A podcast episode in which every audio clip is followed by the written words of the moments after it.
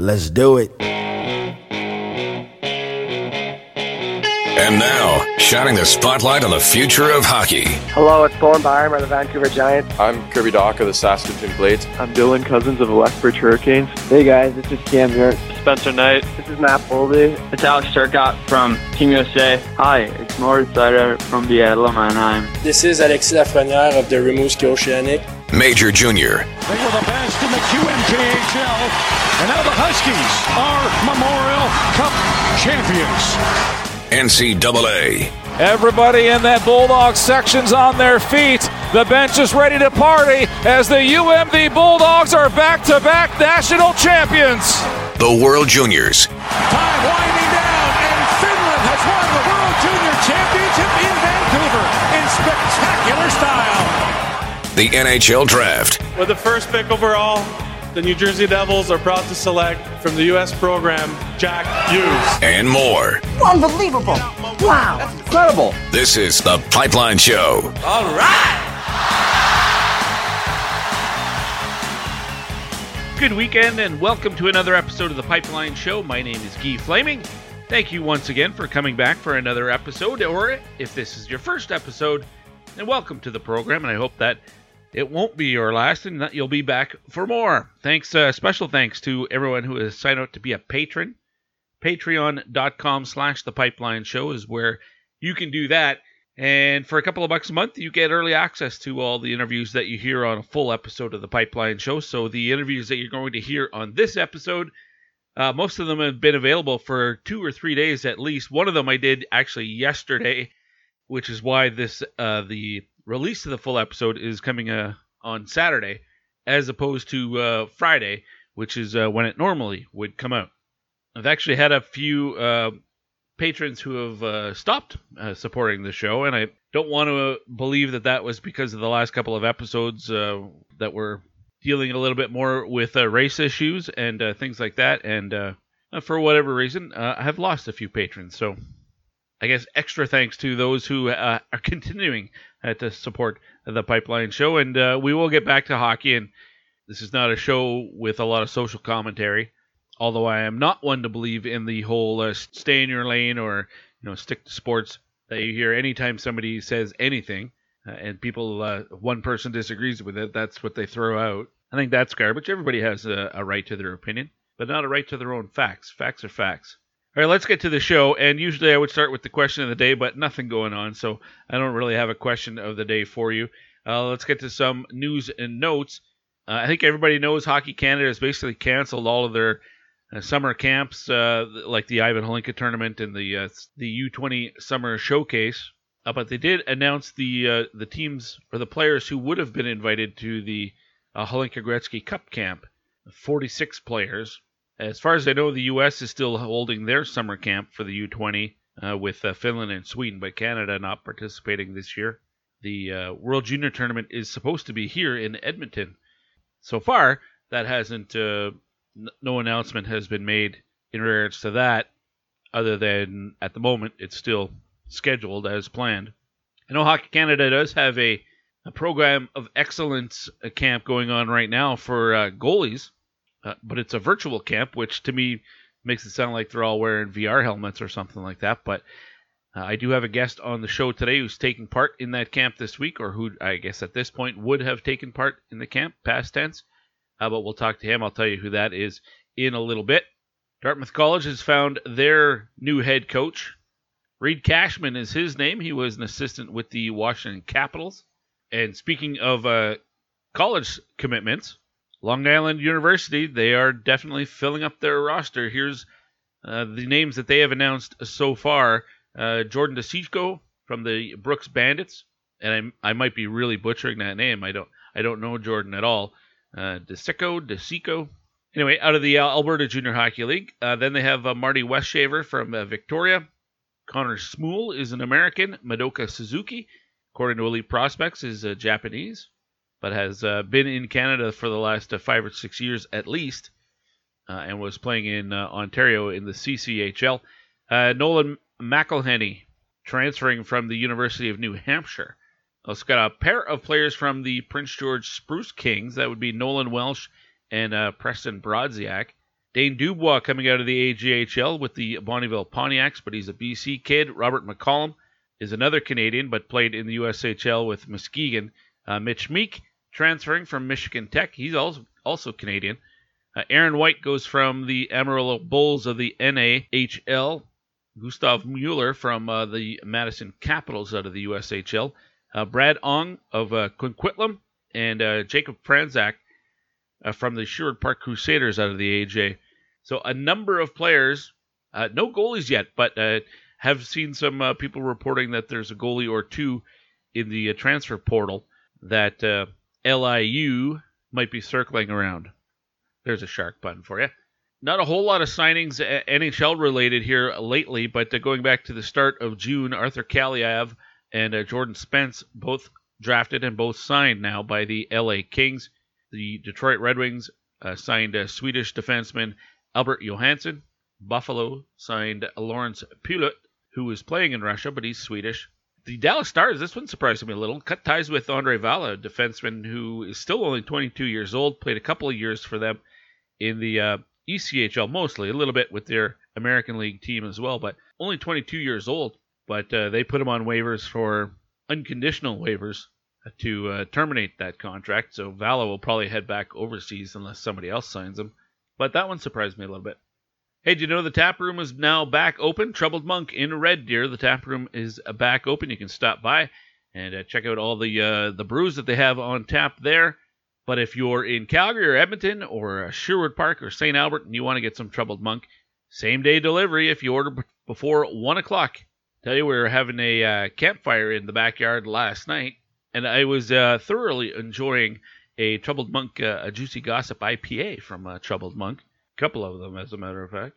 And sad to say, or maybe excited to say, but uh, my last shipment is uh, pretty much tapped out. So I'll be putting my order together here in uh, probably this coming week. Get another delivery. And you can too. TroubledMonk.com is the website. Let them know the Pipeline Show sent you, and they will treat you extra special. Speaking of my wife, living in our driveway in a trailer provided by Arcan RV. For all of your uh, RV and, and camping uh, requirements, totally check out Arcan RV. Locations in Calgary and Edmonton, as well as uh, Carstairs. And man, I had to go and uh, pick up a hose to uh, empty the water tanks, and just they're, they're just so helpful. It's fantastic. I couldn't recommend them any higher than uh, than I am. I know if and when the day comes where we're in a situation where we're looking to buy a trailer or a camper or something like that or a motorhome, uh, that is definitely the first place that we will be calling. Just great folks and uh, really helping us out out of the kindness of their heart. Okay, I mentioned the Troubled Monk hotline. Here's who's uh, coming down the pipe today, and you will hear on the Pipeline Show this week. I'm going to start things off with a, uh, a long conversation with a uh, former WHLer, Played with the uh, Brandon Wheat Kings. That's the team that drafted him. Then he was traded to the Edmonton Oil Kings and finished his uh, career with the Prince George Cougars. Then played a year in the ECHL for a couple of different teams. Uh, then transferred and uh, used his WHL scholarship package to play at NAIT, the Northern Alberta Institute of Technology. And now he's an honest to God actor. And uh, Clark Wilson uh, will join us to tell us about that transition, what life is like for him in Vancouver. Uh, tell us about some of the roles that he's had already. And we'll also look back at his WHL career. And of course, I wanted to pick his brain about uh, all the racial tension that we're seeing uh, unfolding here, especially in North America, mostly in the United States, but a lot of it here in Canada as well. And I wanted to get his perspective on uh, what he's seeing and what he's feeling about that. From there, we'll go to uh, one of those players who has signed with uh, the Long Island Sharks uh, Daine Dubois, who played in the Alberta Junior Hockey League the last couple of years with the Bonnyville Pontiacs. And we'll talk to him because I wanted to know how does this happen? How does this all come about? This is a guy who does not have any junior uh, eligibility left. So, you know, two months ago, what were his plans for next year? And how did uh, Long Island uh, come into play for him? So we'll talk to him about that. And we'll uh, close it out today with a 2020 draft spotlight. One of the top goaltenders available this year is a Western Hockey League goaltender, so it's also an In the Dub segment. Dylan Garand of the Kamloops Blazers will be my guest, but we will kick things off with uh, Clark Wilson, uh, formerly of the Edmonton Oil Kings, Brandon Wheat Kings, and the Prince George Cougars. He's up first here on the Pipeline Show.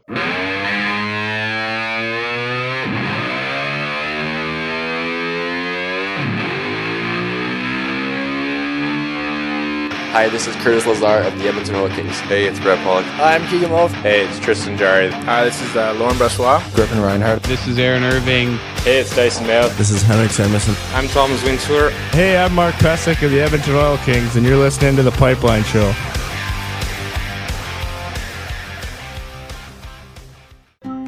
Hi, I'm Sarah from Arcan Trailer and RV. We know many lives have been altered and plans have changed, but something that hasn't changed is everyone's desire to make new memories with their families. Arcan wants to help you go camping this summer, and we'd like to make your payments for you. This isn't a deferral. We'll make your payments all summer long.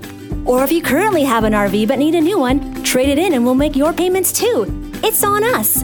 Visit arcanrv.com for details and start planning your best trip ever.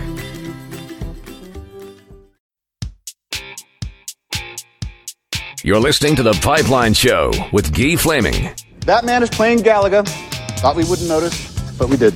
Back on the Pipeline Show, we're going to have a, an in the dub segment as my guest, uh, a former WHLer, uh, now turned master thespian, and uh, pleasure to get a chance again to speak with uh, Clark Wilson, formerly of the Edmonton Oil Kings and the Prince George Cougars, and before that, the Brandon Wheat Kings. Uh, Clark, welcome back to the Pipeline Show. How are you?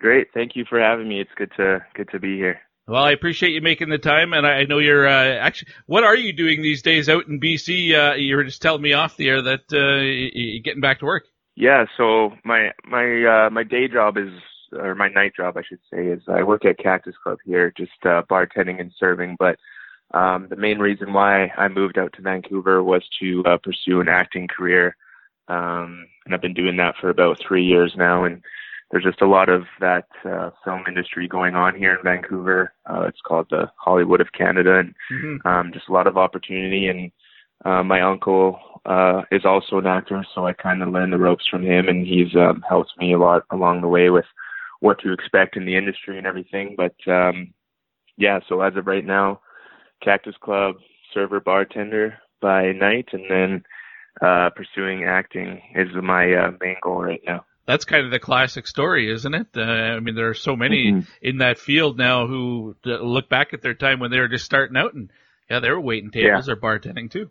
Yeah, it's interesting. I mean, um, a lot of the other staff I work with at not only my location, but from people I've heard of also who work at other restaurants in the city, it it seems that uh, being you know in the in the restaurant industry is one of the um, more popular uh, jobs that actors choose to do just because the schedule is so flexible and uh, we often have to keep our mornings open for auditions and stuff and then evenings we can work. So um, yeah that's basically why i think a lot of actors go in the restaurant industry and the money's pretty good. Yeah okay that's fair. Uh, the, i know uh, production uh, for a lot of uh, movies and, and tv shows kind of been put on hold for the last few months because of the whole global pandemic. Are things starting to uh, get rolling again yeah, I think so. Pretty pretty soon here. Um, once they get into the, once they get more details on what they want to do for phase two over here, and um, but I have received a couple of emails from some productions that I was working on prior to the uh, when everything shut down, and um, they're asking me if I'd be comfortable coming back here as early as uh, um, the beginning of July, and I said, yeah, no, I'm, I'm I'm ready to go. So whenever you need me. So hopefully within the next month or so, I'm I'm hoping. Clark Wilson is my guest uh, now. Well, maybe we should go through your your IMDb page. We don't get to say that a whole lot on this show. We're, we talk to a lot of guys. You know, we look at their profile on elite prospects, but we don't get to do a whole lot of IMDb. But it's you know, I think a lot of people know that you've been on uh, the Flash, and um, mm-hmm. But there's there's a lot of series that you've uh, appeared on, uh, so that's really cool. How did you, how did you first get into this uh, in the first place? So you mentioned your uncle, but uh, you mm-hmm. must have had the the bug a little earlier than that, even. Yeah, well, I mean, I it's it's it's interesting to like to think to think back on uh, you know how I how I was as a as even a kid growing up and even while playing hockey in the dressing room and on the bus and everything and I've mm-hmm anyone who asks me this question, it's I always just I felt like I've always been you know kind of a, an entertainer, and I've always enjoyed making people laugh. And uh, you know, in in school and in elementary, I was you know the kid that always you know had to crack a joke or was getting in trouble from now now and then. But um, so I think that it's always kind of been a part of me where I've you know enjoyed um entertaining people and a prime example would be that uh Christmas that Oil Kings Christmas video that we did Yeah. back in the day and um so things like that I was you know always comfortable doing and willing to do and so uh and I've always just enjoyed um television and and movies and everything and just uh and then like you mentioned my uncle too he he um told me a lot of good things about it and you know he he had seen the oil kings videos. He'd seen you know other other videos i did. I had to when i was going to NAIT i had to make a couple projects a couple videos and i always had fun with those too. And he said you know you would you would do really well acting. You should really consider it. And so um talked to him a bit and then talked to my parents and decided to move out here upon graduating from uh NAIT. And it's been a, a good journey ever since. And so just it's one of those things that you got to just kind of stick with and then hopefully uh your big break will eventually come. I know that Christmas video uh, was it came to mind for me too when I was looking back and, and thinking, you know, about this interview and uh, it, there's something to be said about being comfortable in front of the camera and willing to just be goofy and, and be Mhm. and and not care if people are kind of laughing at you or, or something like that. And I, I I imagine that doesn't come naturally for a lot of people, but for you it doesn't seem like it was a problem at all. I mean, you had a you had a blast. You were the star of that video. hmm Yeah, yeah. I mean, um, I can't remember who our uh, media relations guy was that year, but yeah, he he came up to me and basically asked if I wanted to know, you know, be a kind of the star of this oil Christmas video that he had planned, and I was like, oh hell yeah, no, for uh, for sure, I'll do that. I, I'd love to do that, and immediately jumped on the opportunity, and um, yeah, no, for sure, there's a lot of people who get camera shy or you know have aren't able to get up in front of the camera and I guess it's it's different when you're doing interviews, you know, post game interviews on the camera. That's that's one thing and you know, then there's obviously that cliche with how, you know, hockey players answer questions and everything, but it's another thing to actually be in front of the camera and, you know, performing. And so yeah, a lot a lot of people can do that, but they'd be surprised if they you know, were were just asked to pick up a script and just, you know, have fun with it that how how freeing it can be. And um but yeah, no, I've loved it and I've I've always loved it. So we're kind of working backwards, starting you going with current events to back towards your hockey career. But in between the acting and, and the WHL days, you were at NAIT, as you mentioned. What did you take there? Did it have some sort of uh, you know avenue to get to where you are now? Yeah, absolutely. Yeah, So I took uh the radio and television program, but I was uh doing the television. So the first semester we were also with the uh, radio students and we kind of both were learning um the same things just at the start, but then second semester we all split up and it was just radio and television. But uh yeah, no, I think I learned um you know a lot of things from there. Uh I initially took the course because it um explained that you know I would learn camera operating skills and and editing skills and script writing um script writing for obviously news and stuff like that but um so I I did want to learn those things too and at that point I don't think I officially decided that I wanted to go into acting when I first went to NAIT. It probably wasn't until about my second semester that I really decided that okay acting is what I want to do. But when I initially went there I thought you know maybe I would you know work for Sportsnet one day or have my own kind of show like like you or even like Cabbie someone like that. I really enjoy watching and um so those were all thoughts in my mind. And then uh and then yeah I just kind of decided to uh transition over into acting. But it did definitely teach me a lot of um stuff on the production side. So like I said operating the camera and I do enjoy editing too and stuff like that because um being able to act is one thing, but if you're able to have all those other things in your arsenal where you can produce things and um, know how, how a camera works and all that stuff, that just adds more um, you know baggage to yourself. And I have always thought potentially I might want to you know direct something one day as well, or be a producer as well, and not just do acting. So all that stuff definitely did help And um, in my education. No, that makes sense for sure. Now, when it comes to the acting, the skill of acting or the craft, whatever you, whatever you thespians uh, like to call it, uh, I mean, it- Mhm. in the WHL in high school, you, I don't know if you were you had time to take a drama class or anything like that. So, uh, Mhm. how how do you become an actor?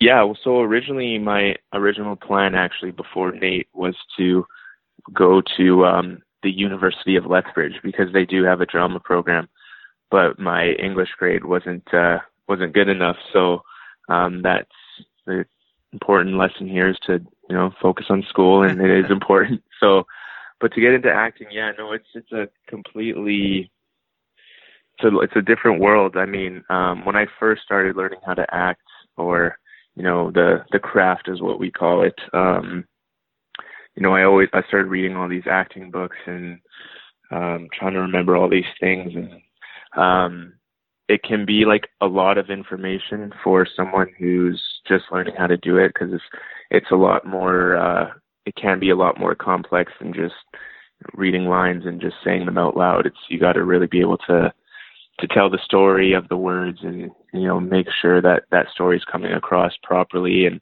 if not you got to be willing to take directions from the director and you just got to really be able to understand how a story works and where you are in the story and what kind of emotions a specific scene calls for and stuff like that but um as i've been doing it longer now it it, it it's like almost second nature to me where i can i can memorize scripts a lot easier um I can pick up on things I didn't necessarily pick up on in the script when I first started. Um, like even little nuances in the words. It's like it's difficult sometimes at the start when you just read the words on the paper and you're not really sure how you know you should be saying it or what the proper tone is. And right. and um I had that happen to me on set with Flash one time and um the the actor said to me said something to me and I said never saw you.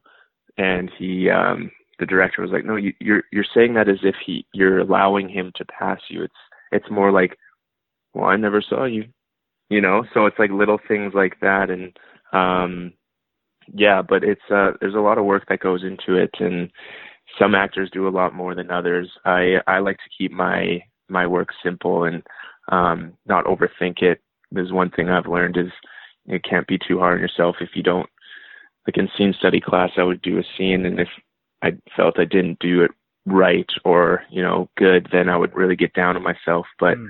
Now you you got to just kind of see the the art in it, no matter what. You're still you know attempting to do something, and there's no really such thing as bad work in acting. You can you know always improve it maybe, but um so now I'm a lot more a lot more uh um easier on myself when it comes to how I approach my work is there something to be said when you look back at your hockey career? You know, you, you make a mistake in a game or in a practice. It's about learning and getting better each and every game. And, and uh, is there mm-hmm. some? Is, does that translate at all to to what you're learning now as an actor? Yeah, uh, for sure. I mean, you look at guys like some of the best players in the NHL who are the best players, like guys like Connor McDavid or um, you know uh, Leon Draisaitl, guys like that. They they do mess up. Like they're not they're not perfect hockey players. Um, I mean McDavid's pretty close to perfect, but they do make mistakes, and um, you know a lot of the times they'll just they'll shake it off. They'll be confident in themselves that they're they're going to go out the next shift and do something and um, provide you know offense for their team, and so that's um, definitely something I tran- it translated from hockey was just um, you know just focus on the next shift, and in acting terms just focus on the next audition if you if I don't do good in this one or, or I don't get this one, then there'll be another one. So there's there's always going to be other opportunities, and you got to just kind of shake it off. How long did it take for you to to feel like you uh, comfortable going to an audition or to a on set that you belonged mm-hmm. there, that you weren't like sort of an imposter that was you know looking over yeah. your shoulder, waiting for the tap on the shoulder, telling you to get out of here? Yeah, well, I mean, there's there's only like a handful of casting directors here in the city. So, but yeah, my first couple ones, it was, it was like, where do I sit? What do I do? Where do I go? Mm-hmm. You know, it's just a new environment completely. And so having all those nerves already built up and then you have to go into the room and there's a camera pointing at you and it's just you and two other people and you're doing the scene and they're just watching you. So it did take a little bit of getting used to. Um, like I said, I do enjoy being in front of the camera, but also being in an audition room is a lot different than being on set. So like being on set, you have everything there you need, the props, um, the set in itself is, you know, actually what you're going to be working in, not just a tiny little room with a camera. So it's you got to have good imagination. But it did take me uh, a couple while to feel like, okay, I'm confident. I'm, I'm going to go into this room. I know who I'm going to see. I know what the room looks like, um, everything. So I would say a couple months, and then uh, first time I was on set though, I was ecstatic and super excited, and everyone was super nice, and I so I feel out I'm always less nervous going to on set than I am going into auditions. Clark Wilson is my guest. Played uh, a number of years in the WHL. What I want to say, four years. Did you actually play parts of five uh, seasons in the Dub? Wow, that's a full career yeah. for sure. Um, let's talk about your WHL uh, days a little bit. And you know, you've been uh, you know out of the league for four or five years now. When you look back, what are the immediate memories that come to mind? What were some of the highlights that you think of? Um, well, I think for sure getting traded to Edmonton, um, getting to play at home and living uh, with my family. That was um, a really good uh, thing for me. I think just as a young as a young uh, kid who had to move away um, at 16 at first to play hockey. I know some kids uh, are better with it than others, but um, not to say I was homesick, but I just think my maturity level wasn't where it needed to be uh, when I was 16 and moved away. So going back home really grounded me and um, put, forced me to put my head on straight. You know, living with parents who actually will, you know, discipline you and stuff like that. So um, that was that was a, a big thing for me. And then um, obviously just winning the WHL championship and going to the Memorial Cup and showing that was uh, a memory I'll never forget. Um, it was just a, a great bonding experience and a great time with all the guys there in in Quebec and um and then other than that I mean even playing for NAIT uh was also a really good memory for me just because the last year I played hockey there we went uh 36 and 0 and won every game and so I think that was a a good way to end my hockey career so no yeah no kidding yeah can't get any better than that. You also had the one year in the ECHL uh, as well, the split between mm-hmm. a, a, couple of different teams. But when you were done with your WHL eligibility, that one year in, in Prince George or the year and a half, uh, and you're making that choice. So what do I do? Do I, you know, sign in the ECHL and go play, or do I make use of the scholarship? What sort of uh, uh, things were you balancing when you were trying to make that decision? Yeah, I think um, as in my 20 year old year, I was having my best year, um, like offensively. Uh, mm-hmm. I think that was my career high in points that year. And so I think throughout this season, um, you know, I was just trying to play my best and trying to, cause I had been, I had been to two NHL camps before that year. Um, and so I knew this being my last shot. Um, I wanted it to be my best year and I was having a best year. And so I just kind of wanted to see what happened, and I had a good feeling, um, even talking with my agent at the time, that there were teams who were interested in looking at me. And so, um, once I got the offer for the ECHL, um, that was really exciting for me. And I think if I could go back now, I'd pro- probably still do it the same way. Um, but uh, yeah, I was just excited just because then I got the camp invite from Vancouver, and then so that was just more fuel to the fire and excitement. And then um, once I got to the coast, though, in uh, it was in Indy, Indianapolis. Um, started the year there really well, and um, it's it's strange because they only have they only run three lines with so ten forwards in the ECHL as far as I know, if okay. they still do that. And so um, no, I was the third line guy or once in a while the tenth guy for a little while and um doing the same things I was doing in in Oil Kings for the most part, you know, fighting and being that energy guy. And then once I got traded to Stockton, um, that's when things kind of, you know, I was still loving play, love playing the game and enjoying it, and the the fans there were amazing too. And but once I was there, that's when I started thinking about, okay, what do I really want to do? Like, am I going to continue to grind here in the coast for God knows how many years and hopefully get an AHL deal? And then, okay, if I get an AHL deal, then am I going to grind for another X amount of years and then try and get an NHL deal? Or I can go play in Europe, which was um, a lot of my friends actually do. And mm-hmm. that probably would have been my choice before uh, staying in the coast. But um, then I just started thinking about other things I was interested in, and then I thought about the acting and the entertainment industry, and so I that's why I decided to uh, go to NAIT, and then um, thought, hey, maybe I'll have a a sports desk career or a cabbie in the street kind of job, and that's all led me to here now. So yeah. All right, and the two years at NAIT uh, was you used your scholarship package for that, right? So it's worked out well. Yeah. So I don't know if I technically still have that. I think the scholarship money is gone now, but yeah, yeah. So I ended up only using two out of the five, which is uh, still pretty crazy. Yeah. All right. Well, uh, the, the other reason I wanted to chat with you today, Clark, and uh, I feel like I buried the lead here a little bit, but with all the uh, racial tension that's going on, especially uh, south of the border, but in this country as well, I wanted to get your perspective, uh, and during Mhm. your WHL days and before that, and just in, in life in general, what your perspective is and and um, how your feelings are about everything that's happening right now. Can you kind of share some thoughts with us? Yeah, so I mean, it's it's uh, such a crazy time um, that we're all living in right now. I mean, we started the year off with a global pandemic, and now that's kind of in the back burner now with Mhm. all this uh, Black Lives Matter stuff going on. And um, I just think, uh, and I mean, people were you know forced to stay in their homes for a couple of months, and whether they were you know the people that were on their phones or watching the news or you know that stuff before they they were kind of almost forced to be those kind of people during the pandemic you know being on their phones or doing office meetings via zoom. And so technology i feel really uh boomed.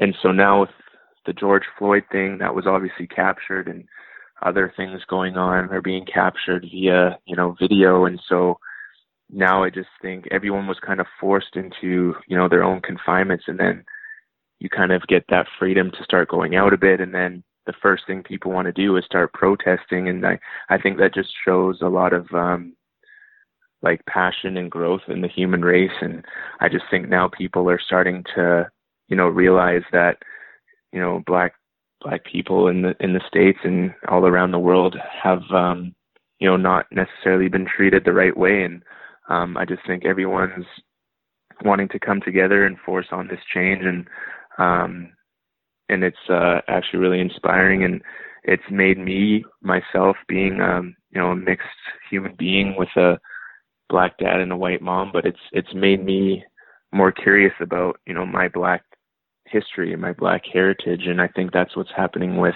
a lot of people is they're really allowing themselves to be educated on you know black lives and you know some very historical people in the past have been black and um I just think that when you know in schools and stuff like that they're not necessarily taught that stuff and so they don't know and no one knows like what you know what's what went on or what happened and so I just think you know that needs to be addressed too is um you know teaching more black history and um cuz I'm 27 now and there's a lot of stuff that I didn't know and didn't take upon myself to learn or to know and understand so it's good to see that people are opening up their minds and being you know more welcoming with that kind of stuff and it's uh it's really truly remarkable to see Did you experience uh, racism firsthand uh, during your playing career, uh, especially in the WHL? I mean, were there racial slurs and, and things like that that you had to battle through?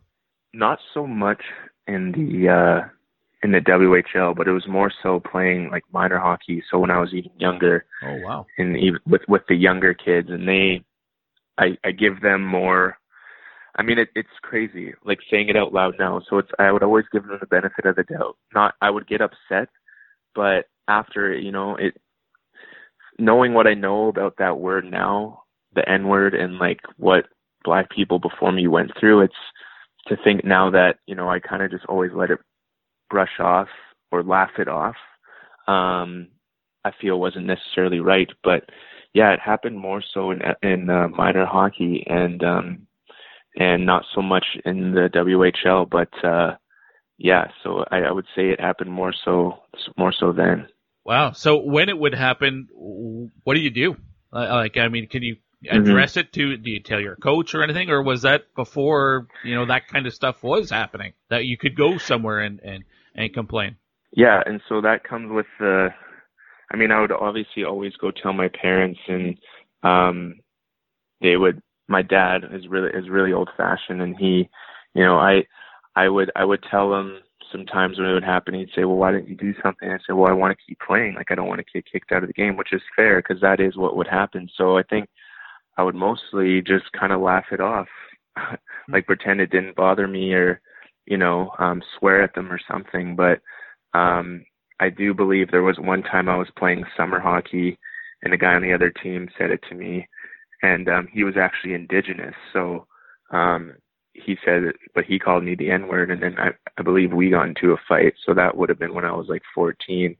Um, that got a little heated, but um, but yeah, I just think it's uh, it's one of those things where you you want to say something, you want to speak up, and even when I was you know playing, there were times in the WHL when I was uh, some guys would they would just make jokes, you know, like um racial jokes or we would be out for getting a meal or something and they would say stuff like you know um are you going to have the chicken? or stuff something like those kind of jokes. And so but again it never really affected me in a negative way. And i just think it's because you know i playing hockey or for me anyways i was always only the only black person on my team mm. and um so going into the dressing room for the first time at a young age is I was like, oh, this must be normal. Like, and I didn't feel any different. No one really made me feel any different.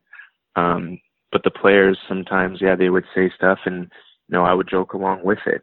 But you know, that's all coming from you know a past of that being accepted and okay to say those kind of things, whether it be you know in rap music or from their parents or I don't know where they're hearing it, but it's just become accept it just was acceptable at the time. It's kind of like thinking now when um you know with uh with all the the gay rights and everything what went on with that movement like it was always kind of cringy to see it for some people but now it's kind of just like you don't even notice it now and that's kind of where i think we need to get with you know black black people and everything is if you make a joke like saying oh is he going to get the chicken or you know, if um something like that, it should make you cringe like even saying that kind of stuff now because it's like, no, that's you're being racist like that is a racist remark you're making. So um I think now for me, like being older, if anyone were to speak, you know, or try to make a joke like that, it's I'd I'd put it I'd shut it down right away just because there's there's not really any room for that anymore. And it's not just black people, but you know, all people of um that's not the white race is they all we're all trying to fit in together and I know black people aren't the only race that's struggling. That's just the movement we're at at this point. So, mm-hmm. uh, well said. Uh, and I know every every person's experiences will be different. Uh, I remember I, I, wrote an article for the Hockey News with uh, Kendall McCardle, who was uh, in the league for a, long time, and I went back and read that article because I was expecting it to be heavy on, on that subject. And uh, mm-hmm. looking back at that interview, he said he actually didn't experience a lot of racism. It was he had a, a speech impediment. He uh, stuttered a lot, and all he that oh. was that was the stuff that he had to deal with. Um, but every I'm sure everybody's experiences are, are, are, different. Your your little brother Coltrane plays in the league. Mm-hmm. His experiences might be different than yours. Is that stuff that he's had to deal with too?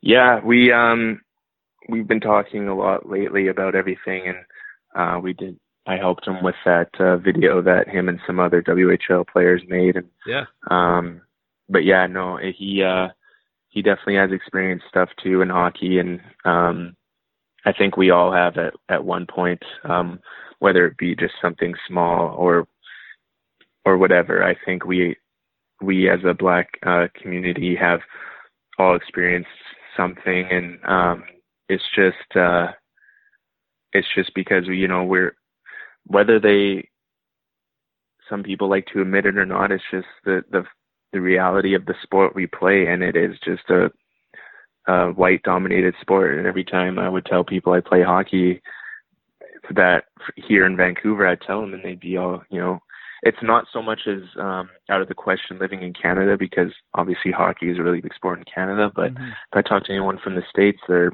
immediately confused or like, why didn't you play football or, or basketball or something? I said, well, I'm not tall enough for basketball, but, um, yeah, football. And, um, it's just, uh, you know, and from from the head coaches to the general managers, it's um, you know I, I just hope that one day I can see um, you know someone of color uh, in charge and someone making the decisions, and um, I just want the you know the black the young black kids out there not to feel like they are out of place trying to trying to play a sport like that and you know just to feel welcome and them getting the same opportunity as any other player on the team. And you know um not everyone just thinking oh he's you know he'll be the fighter or he'll be the the energy guy. You know he's big and strong and and stuff like that. So um yeah it's that's the the hope I have for hockey in the future for sure well said, Clark. Listen, I, I uh, kept you a lot longer than I expected that I would. I really enjoyed that conversation, though. Um, before I let you go, uh, what do you got coming up?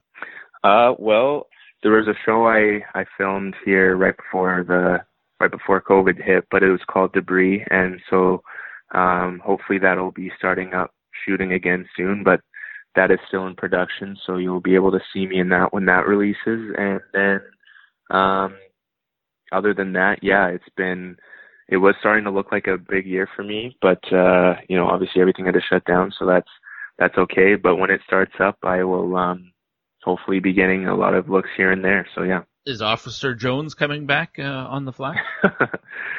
I wish. Uh, God, I get that question all the time. It's uh, I I don't know why they arrested me. I mean, I you know I thought Officer Jones was a good guy and could have been a lot of help, but uh, I think the writers had their own you know vision for Officer Jones, and but it regardless, it was an awesome opportunity to be on that show, and um, it really you know helped my resume a lot. So I'm grateful for it. Great stuff, Clark. I really appreciate your time today. Uh, good luck moving forward. All right, thanks a lot. Clark Wilson, formerly of the Edmonton Oil Kings, the uh, Brandon Wheat Kings, as well as the Prince George Cougars, the Naydukes, a couple of teams in the ECHL, and uh, more recently you saw him on uh, shows like The Flash and Charmed and uh, Salvation, The Crossing, Van Helsing, and even uh, the rebooted Beverly Hills 90210, where he played the man. He was the man. You go back to that uh, Oil Kings Christmas video, it's the Mariah Carey one, and he was all over that man. He was really entertaining. Always been a character, uh, and it was great to catch up with him and great to hear his perspective on all the upheaval and and uh, strife. And man, I was really surprised when he said uh, the the the racism he experienced in hockey was at a younger age. So disappointing. You just wonder where the parents are. But uh, as we've heard so often, uh, racism is not uh, something you're born with; it's something you learn. And if the kids are racist, probably a good chance that their parents are too. Tough to hear. All right, but I thank Clark for his time. It was great to catch up, and uh, looking forward to seeing him in more projects uh, in the near future. Next up on the Pipeline Show, we're going to hear from a player who has uh, just this week has committed to the new Division One franchise, uh, the Long Island Sharks. He's played the last couple of years in the Alberta Junior Hockey League with the Bonnyville Pontiacs, but he's played uh, in the Junior Club World Cup with the uh, AJHL All Star team that went over last summer. He's played in the Indigenous games uh, as well. His name is Daine Dubois. Get to know him next here on the Pipeline Show. Pasichnuk with a fake shot, and he goes the other way, spinning a couple more spins, two or three of them. Brinson Pasichnuk. Pasichnuk with a shot. He scores! Far down! Brinson Pasichnuk! Are you serious? Hey, it's Brinson Pasichnuk from the Arizona State Sun Devils, and you're listening to the Pipeline Show.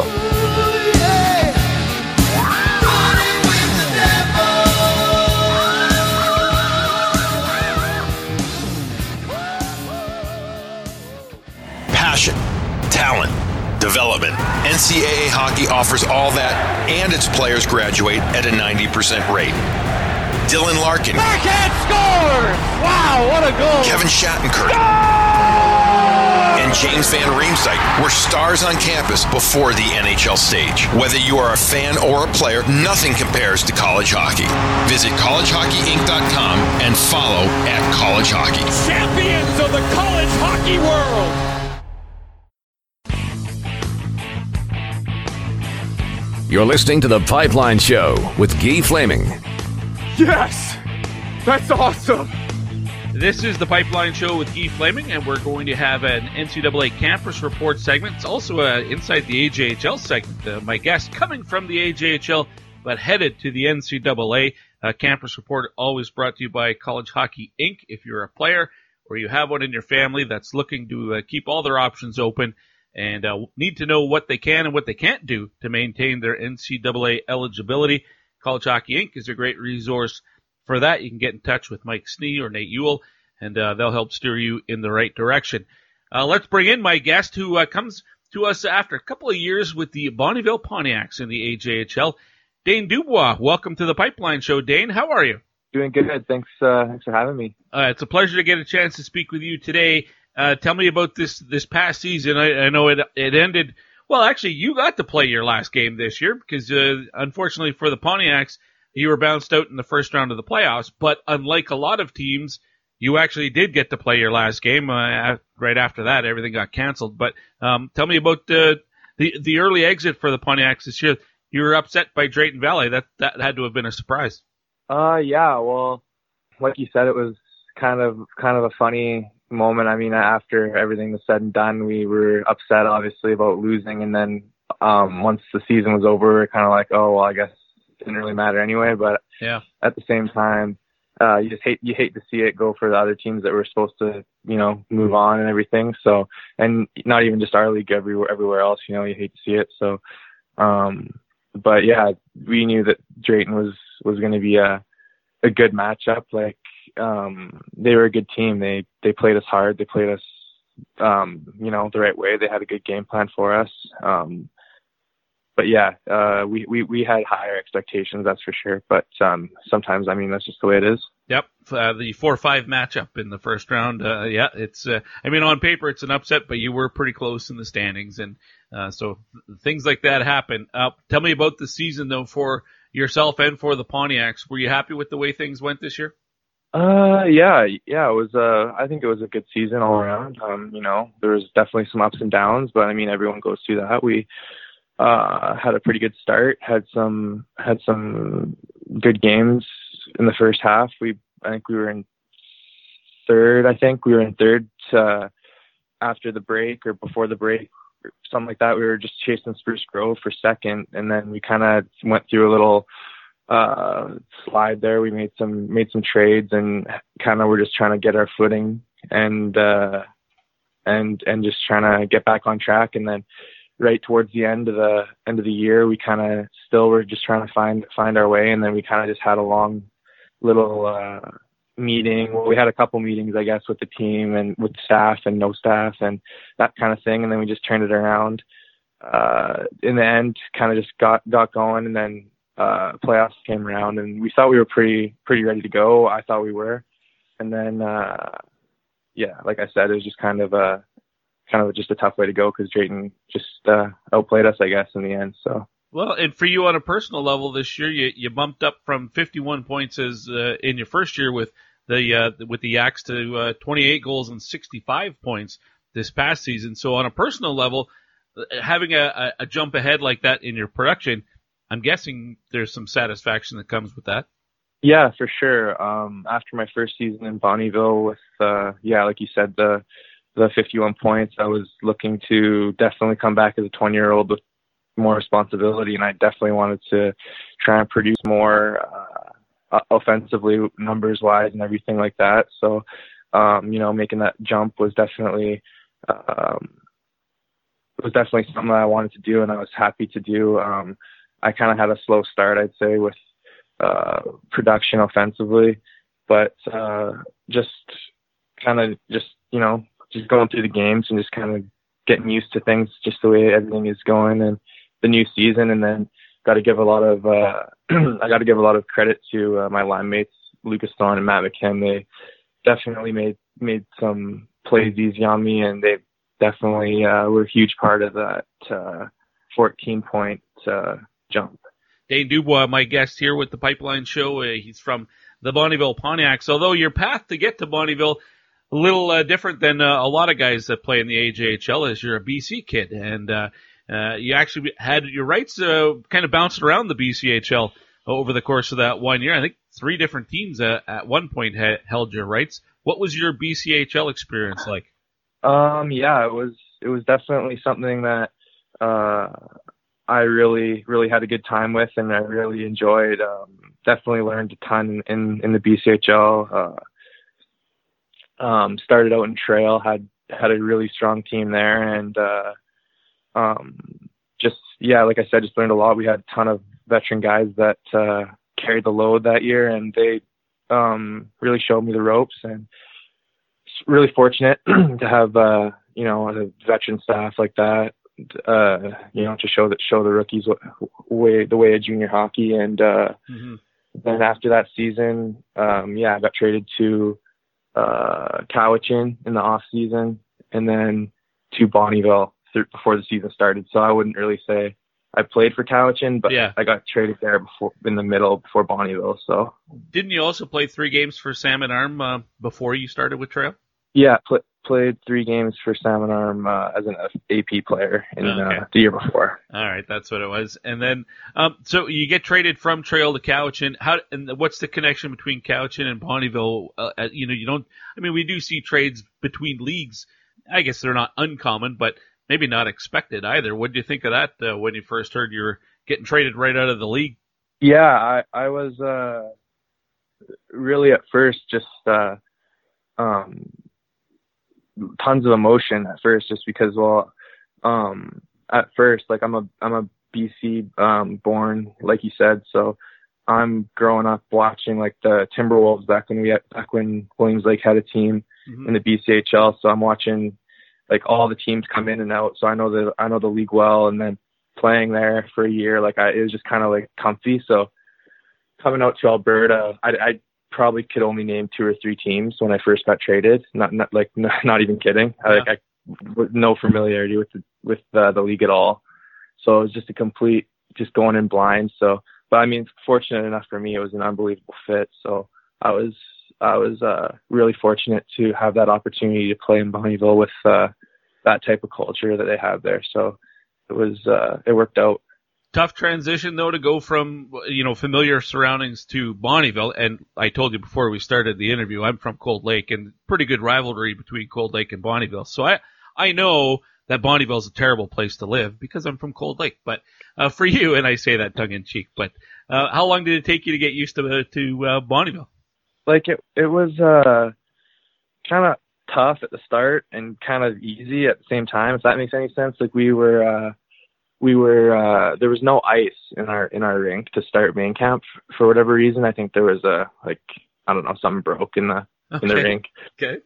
so we had to uh bus from main camp to Frog Lake, which is like 45 minutes both ways. So Yeah. it was like the hardest main camp. uh, Like it was just kind of a tough. It was a tough one to get through because it was just always doing something, no downtime. So it was kind of hard to get get rolling, get the game going, kind of for preseason and everything. But at the same time, I had an unreal billet uh, both years that I was in Bonnyville. So um, and then I got the opportunity to live with uh, my buddy uh, Jeremy Gervais from uh, past years that I've known him. So it was in that way really easy to uh, um, jump right in. Yeah. Uh, is he uh, another guy from Bonnyville? You knew him as a kid growing up, you said? Or not from Yeah. Bonnyville, but from BC?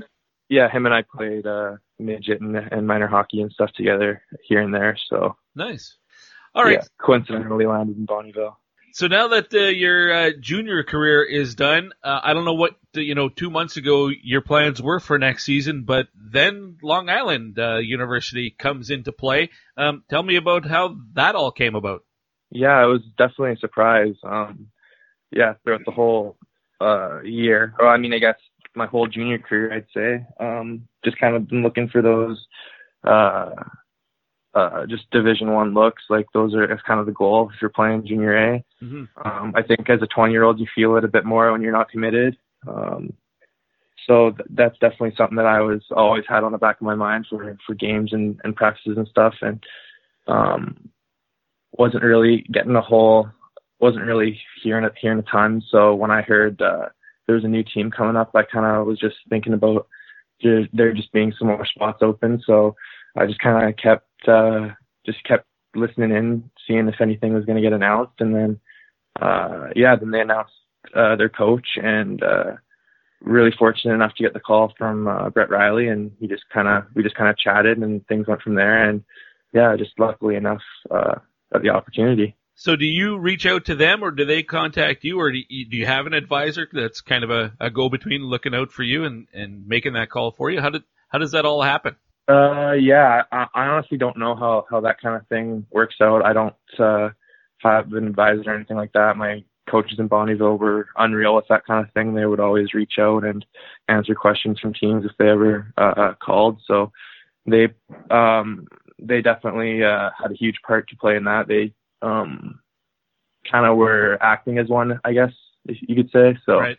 Um, yeah, that's kind of how that happened. All right, so Coach Swan uh, playing a, a role in that, uh, perhaps uh, reaching out to the team, or or maybe the team contacted him. Um, how much Yeah, do you know? absolutely. How much do you know about the university? I, I mean, I'll be honest. Two months ago, I'd never heard of uh, LIU, and and now they're a Division One hockey program. I'll be honest.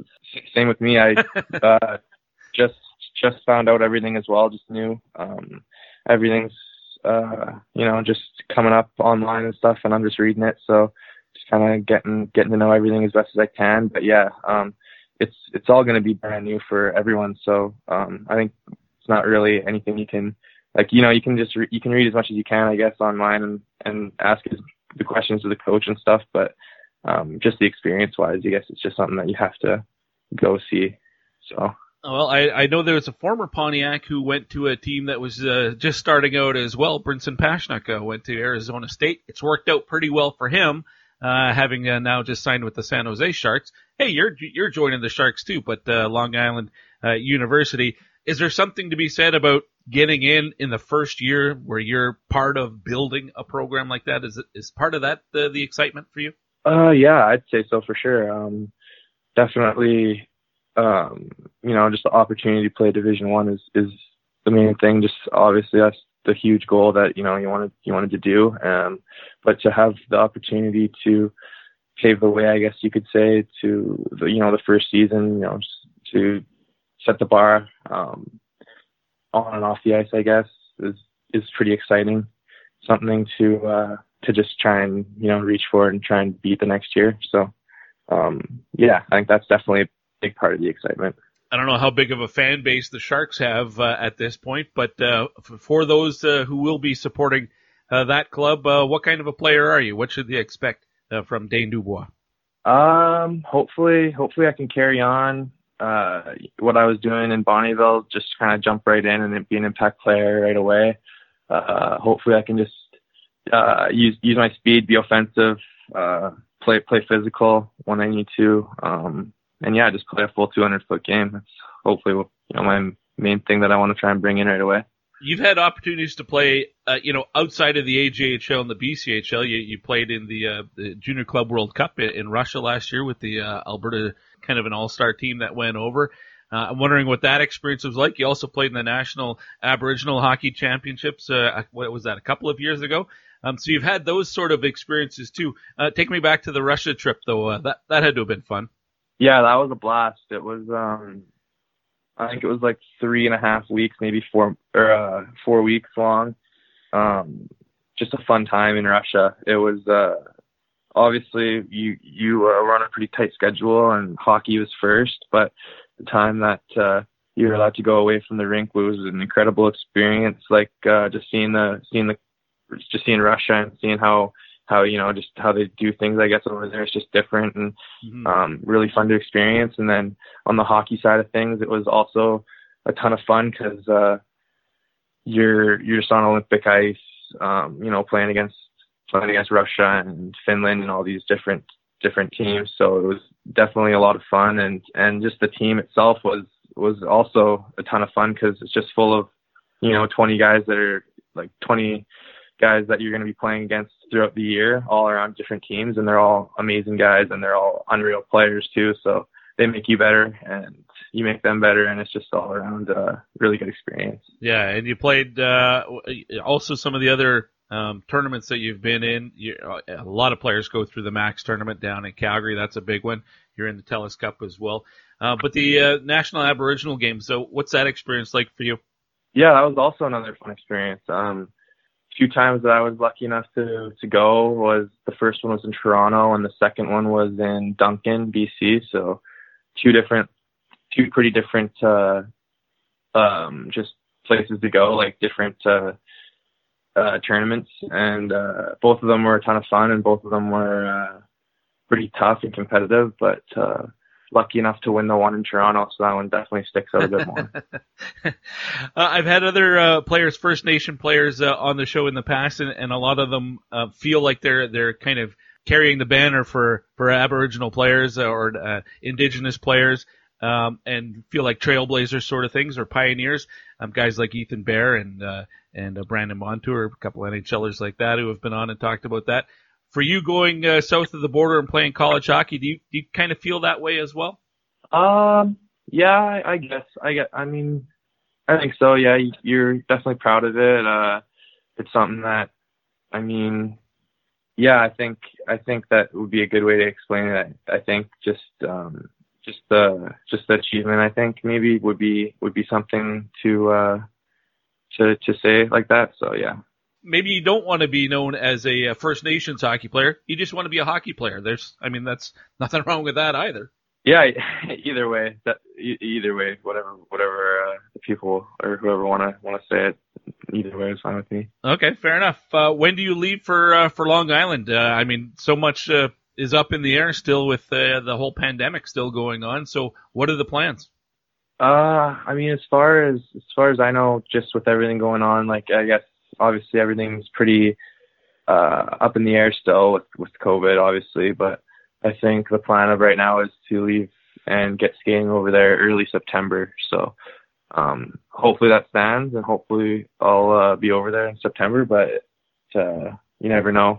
yeah, I suppose that's true. Uh, now, are you uh, trying to do a little recruiting for the uh, for the Sharks as well? Are you talking to some uh, players or to the coaches and suggesting players? Uh, no, not really. I I haven't really done any of that at all. But I've I've been seeing that they've been I've just been seeing here and there uh, some commitments uh, mm. around the AJ and around different leagues that I've kind of been familiar with. So. Well, Daine, listen, I really appreciate your time. Uh, I wish you the best of luck this coming season. Hopefully, uh, the season gets going, you know, on close to being a, a normal one. Uh, it should be a fun one though uh, for Long Island. We'll be watching from afar. Thanks for your time. Yeah, thank you. That was Daine Dubois, formerly of the Bonnyville Pontiacs and uh, one of the newest uh, members of the uh, Long Island University Sharks.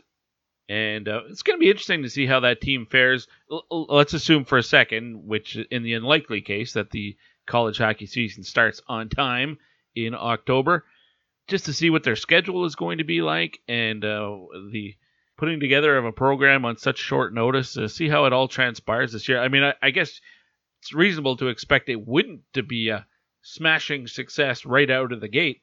But it's it's going to be an interesting story to follow over the next three, five, ten years to see how that program really develops and evolves.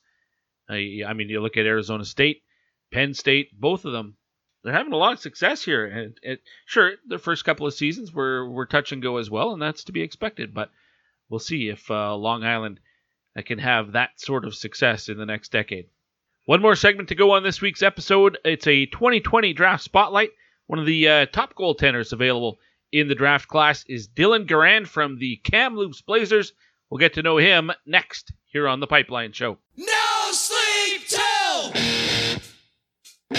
Man off the wall falling there was Longo as uh, he couldn't stop that rush on the right side. Goodenberg walks in, hands it up in front. Mads Sogaard making a nice read there, stretched out those long legs. Hey, it's Mads Sogaard from the Medicine Hat Tigers, and you're listening to The Pipeline Show.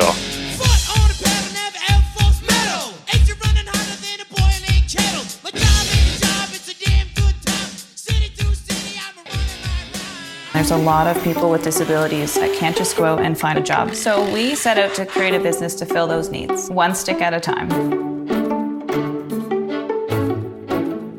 The Store Next Door Gift Shop is a Yarmouth based manufacturer and retail outlet store. So we make great ideas that any of our employees come up with, and we reuse and recycle as much as possible. Our most popular item is probably our hockey furniture.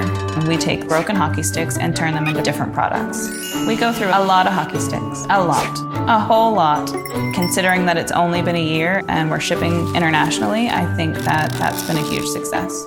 Most people's reactions are, wow, you do this here We don't accept can't here. Everyone here learns in different ways, but we want to give everybody every opportunity to find exactly what works for them.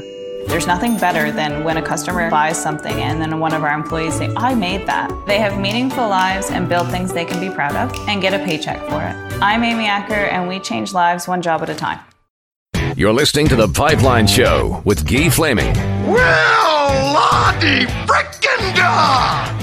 Back on the Pipeline Show, continuing this week's episode, this time with a 2020 draft spotlight. Uh, my guest today, well, there's not a lot going on right now for most players, but uh, this guy's a little bit busy right now. Uh, Dylan Garanda from the Kamloops Blazers, one of the top ranked goaltenders for the 2020 entry draft. Uh, welcome to the Pipeline Show, Dylan. How are you? I'm doing well. Thanks for having me. A pleasure to get a chance to speak with you today. And uh, it, it is interesting times right now. Uh, there's not, uh, you know, seems like slowly we're getting closer, inching back towards what might be uh, normalcy uh, across, uh, well, across Canada at least. But for you, uh, right now it's a little bit different because uh, there would be, you know, normally the Hockey Canada camps uh, would get going, and you're involved in one, but it's a virtual camp. Uh, explain to people what's going on for you right now.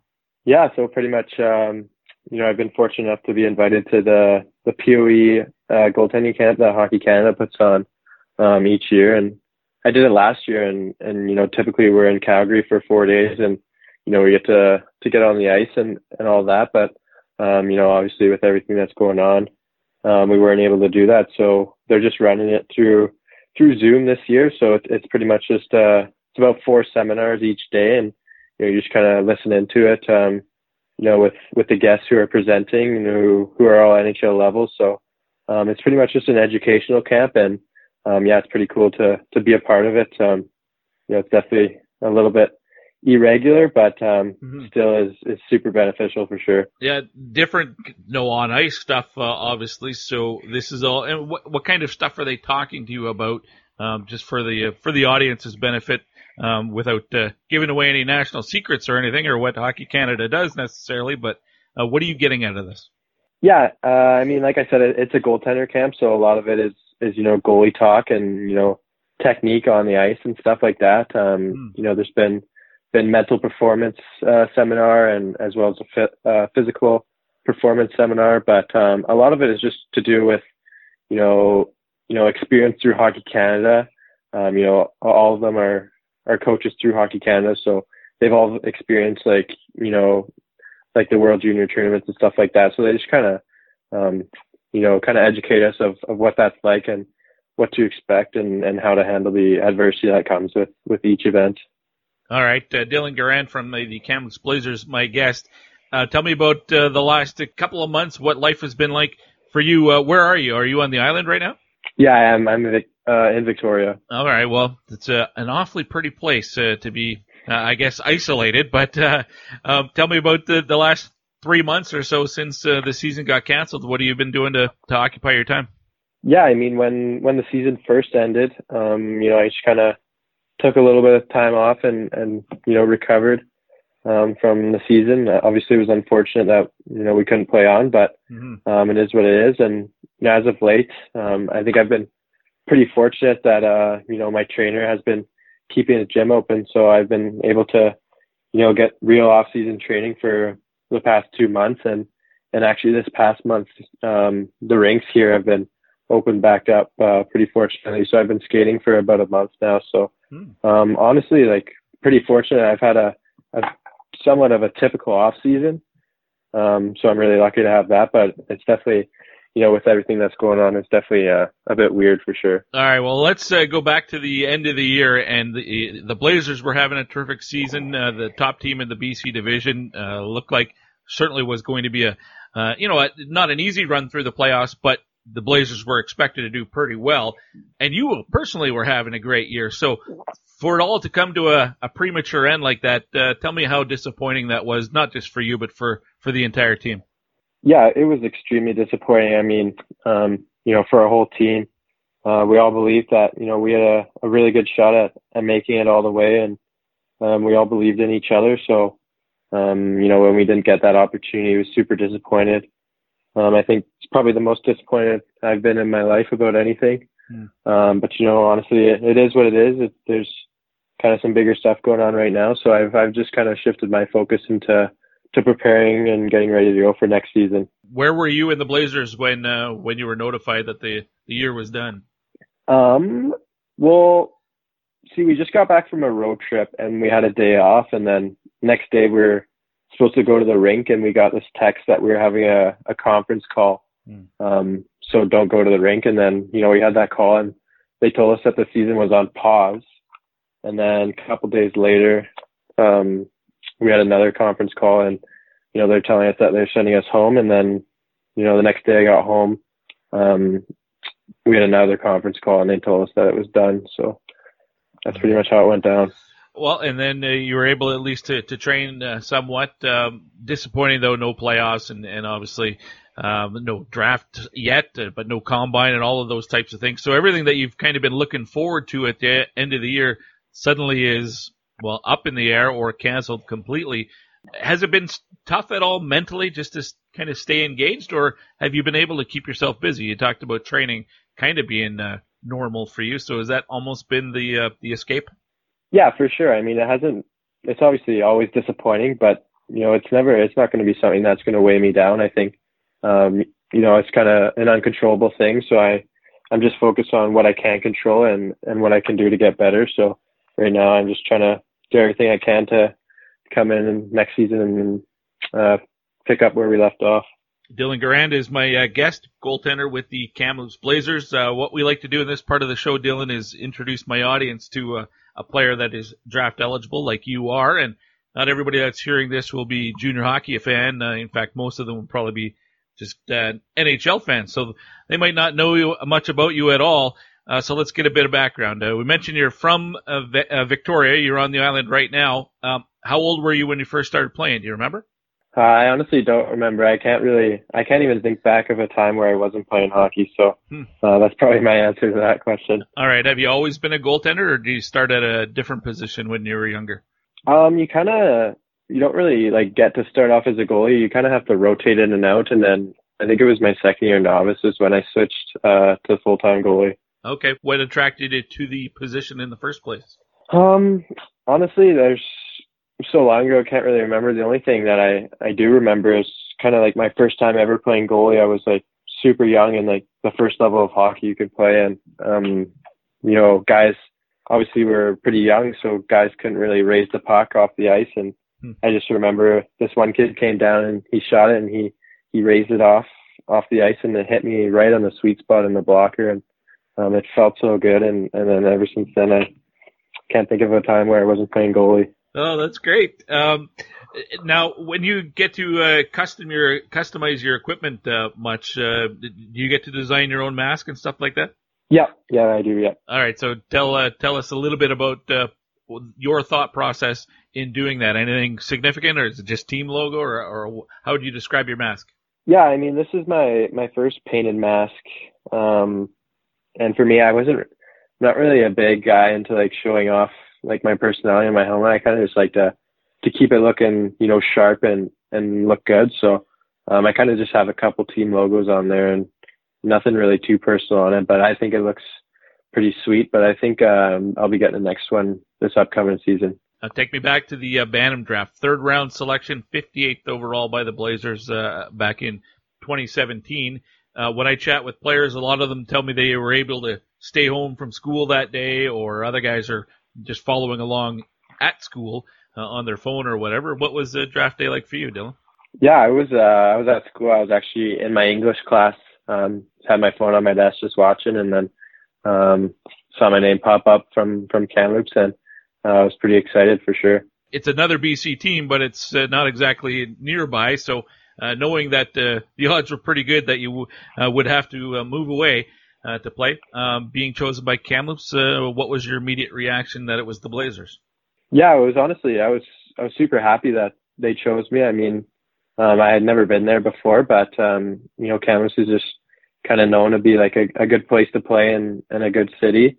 Um, and obviously, it's it's not too far away. It's about about a four hour drive after you get off the ferry. So it's been it's been nice for my parents to be able to come up um, as well when when they're able to. So I was super happy that you know, I got to stay in BC and, and get drafted to a team like the Blazers.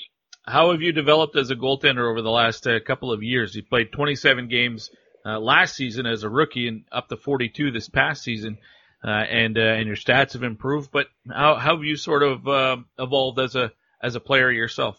Yeah, I think um, you know I've been fortunate enough to play you know a pretty good amount of games. Um, so I think that with that just comes experience. Um, time on the ice is is a huge thing. You know, not only games but practices as well. I think you know it's it's pretty simple that you know the more time that you're spending on the ice practicing, the better you're going to get at it. So um, I, I think I've just done a good job at you know uh, shifting my focus when I when I am on the ice to you know getting better and improving things, and which has helped uh, helped me a lot. And you know, I think my overall game just in every aspect has has just uh, improved. But um, you know I'm still still not uh, at my full potential yet, so I'm gonna keep working this season's been such a long one for you. I mean, it goes all the way back to August, uh, getting to go over and, and play in the in the Hlinka Gretzky Cup uh, with Canada. You got into a couple of games there. What is that experience like? Yeah, that was a, a terrific learning experience for me. Um, you know, I think I had a little bit of adversity at that uh, tournament, and how so? Um, you know, I don't. Well, I think I just came in um, a little bit, uh, you know, overconfident. I think, and hmm. you know, I wasn't thrusted into the number one role. So that was a new experience for me. And, um, you know, and obviously we didn't get the result that we wanted in, in winning a gold medal. So that was disappointing. But at the same time, you know, I'm, I'm really happy that it happened because, um, I learned a lot from, from that experience and, um, definitely took that experience into this season and, and learned from it. And, and I'm going to take it on for, for the rest of my career. Well, it's interesting if things don't go your way, how a player responds to that. Was was the Hlinka Gretzky Cup uh, disappointment for yourself on a team and a personal level then was that a motivator for you to to get off to a good start in the dub yeah absolutely i mean um you know when you don't really have success at a you know a world stage like that um i think it just kind of puts a fire under you to you know get better and kind of humbles you a bit mm. so you just put the work boots on and, and go to work and i think that helped me going into into the start of the season for sure. I like that. Uh, now this is a big year. Obviously, it's your NHL draft season. Uh, has that been on your mind uh, at times during the course of the year? You try to not think about it too much, but I know other players really want to, um, you know, see where they're ranked and use that as a motivator to some degree as well. So, how do you feel about it? Yeah, for sure. I mean, I think I've always been into uh, kind of looking looking at the draft. I try not to. It's definitely not my primary focus in the, during the year. Um, you know, the draft for me is is an extreme motivator. I think um, that's one of the reasons I was excited going into my draft year, just because I knew that um, I was going to be able to have that extra motivation. Um, and yeah, like you said, sometimes you know you see where you're ranked, and you know it, it's kind of a motivator. But at the same time, I I really don't tie myself up with with the rankings and stuff like that. I just kind of focus on what's important and, and helping my team win. And you know, I believe that um, if you just focus on yourself and, and get better every day, then then the things will take care of themselves. And the draft is another one of those uncontrollable things. So mm-hmm. um, you know, just kind of keep that in the back burner, and and it'll eventually take care of itself. Does it matter to you what round you're drafted in? I, I don't think there's a whole lot of doubt that you will get drafted. It's just a matter of by who and, and when. But if it's the second or the fourth or the sixth, does it matter to you? No, I mean, obviously you want to get drafted as high as you can, but at the end of the day, um, you know, there's there's been some great goalies who um, haven't even gotten drafted or, or drafted in the fifth or seventh round. I mean, some examples like Sergei Bobrovsky, who's my favorite goalie is and who I think is the best in the NHL, didn't even get drafted, and, hmm. and Connor Hellebuyck, who's up for a Vezina, um, was drafted in the fifth round. So for me, um, it doesn't really matter. I'm just I'm just looking forward to see what team picks me and kind of um, be able to put that that plan together and you know, finally know which team, you know, I'm going to be playing for one day. Interested to know why uh, Bobrovsky's your, your favorite goaltender. I just love the way that he plays and, you know, he's, he's super technical and he tracks, tracks the puck like crazy and he's super fun to watch. And yeah, he's definitely my favorite for sure. Okay. Uh, now I, I wanted to ask you something about uh, size because I, I've talked to scouts uh, and there there are teams who don't like or don't look too closely at goalies who are say under six foot three. It's not like you're five eleven, but you're at six. I think what are you six one? I think you're listed at. Yeah. Yep. Uh, when it comes to height, Do you think that's overrated uh, for for goaltenders? I mean, you don't have to be six five or six six to to have success, um, but yet there seems to be a stigma against goalies who might be your height or even a little little shorter. Is that unfair? Um, you know, it's definitely it's a question that I've gotten a lot uh, over the year. Uh, my thoughts towards it is, you know, I've I've never I've never ever thought that you know it matters. Um, I think there's there's some benefits to you know having size for sure. Obviously, you take up you know a bit more of the net, but at the same time, I feel like the big guys don't move as well. And and for me as a shorter guy, I feel like you know my skating and my tracking uh, makes up for it. I think you know if a player's coming down and you know there's he sees a a bit more net over the shoulder. And if I were six four, um, it doesn't matter if I'm if I'm seeing the puck and I'm tracking the puck because I'm gonna I'm gonna make the save. And Hmm. you know, there's there's so many guys in the NHL who aren't six three. I mean, like Fleury's like six one. Obviously, you know Jonathan Quick and, and guys like that who who have had Hall of Fame careers who are not big goalies. So for me, um, you know, it's never really mattered. I I totally understand why people think you know you have to be big and stuff like that. But for me, um, you know, I've just kind of not even taken that into account and, and yeah, just kind of, you know, I am who I am and I'm just going to play the best of my ability. Excellent. I like that answer. Uh, if you were a, a defenseman, I could ask if you're a stay-at-home guy or a, you know, a, a two-way defenseman. If you're a forward, you know, are you a playmaker or a power forward? But you're a goaltender. So how do you describe your style of, of playing that? I mean, everybody these days is basically a butterfly goalie, but uh, is there something unique about the the way you play? Um, no, I think uh, for me, I'm just kind of more of a technical goaltender. I like to rely on my technique in, in a lot of situations, and um, I think uh, my skating is is pretty good, and, and I'm good at tracking pucks as well, which which is kind of the three keys in my game is is those. So um, that's kind of how I'd summarize how I play. All right, no combine, obviously, but uh, I know a lot of teams have been talking to players and, and doing all these uh, Zoom meetings and stuff with players. Have you had a number of uh, uh, conversations with teams uh, um, leading up to the draft? Yeah, for sure. I mean, there's quite a bit during the year, and then you know after it's been canceled, I've been back home. I've had uh, quite a few meetings through to the over the phone or through Zoom as well. Okay, uh, we know the uh, the lottery will be coming up here in a couple of weeks. We still don't know when the actual draft itself will happen. Does it, at this point, you kind of just wish that we'd know to cross that finish line so you can kind of put a, a bow on this season and move on to next year? Yeah, I mean, it would definitely, you know, be nice if they just did the draft for sure. But, um, you know, at the same time, uh, the league's going to do what, what they think is best for, for themselves. So for me, it's just kind of, kind of a wait and see. And, you know, I'm not going to put my life on pause for, for the draft. I'm just going to, you know, stick with it and, and keep developing. Great. Dylan, listen, I really appreciate your time. Uh, I, I, wish you the best of luck uh, with uh, training over the rest of this summer, and uh, hopefully we get back to uh, the rinks here closer to normal in the fall. And maybe when you guys roll through Edmonton, I'll have a chance to chat with you again when the Blazers and the Oil Kings meet up. For sure. Thanks for having me. That's Dylan Garand of the Kamloops Blazers. Heck of a year for Dylan and for the Blazers as far as that goes. But I'm going to be interested to see where he is selected in the draft again, we're talking about a, a six foot one goalie, not a six foot five goalie. He's not Mad Sogaard big, but he had better numbers than Mad Sogaard this year. Uh, looking at the WHL uh, stats for goalies, had the third best goals against average at a 221 and the third best save percentage uh, at 921. Uh, that's amongst starters. That's a heck of a season. And just because he's six one and not, you know, three inches taller, that's going to impact him that much in come draft day? Unfortunately, it might, and uh, to me, that's crazy. If you can stop the puck, you can stop the puck. But really liked his thoughts on uh, on that subject uh, a lot. Uh, Dylan Garand, oh, one to watch for at the draft this year.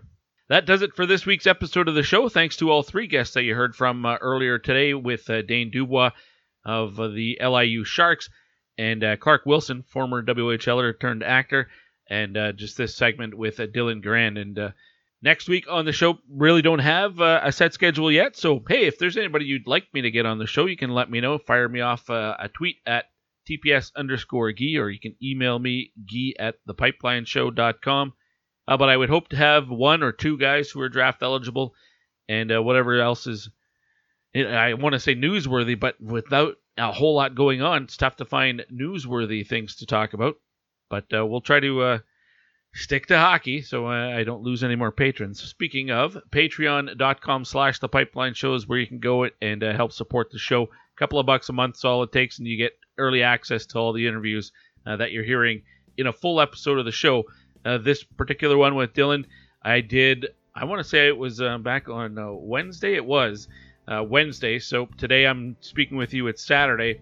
That interview has been available for patrons for Wednesday, Thursday, Friday, Saturday already, four days. If uh, if you'd like to hear the interviews before most people do, a couple of bucks a month is all it takes. I don't see your credit card number. It's all done securely through PayPal and Patreon. So give it a look.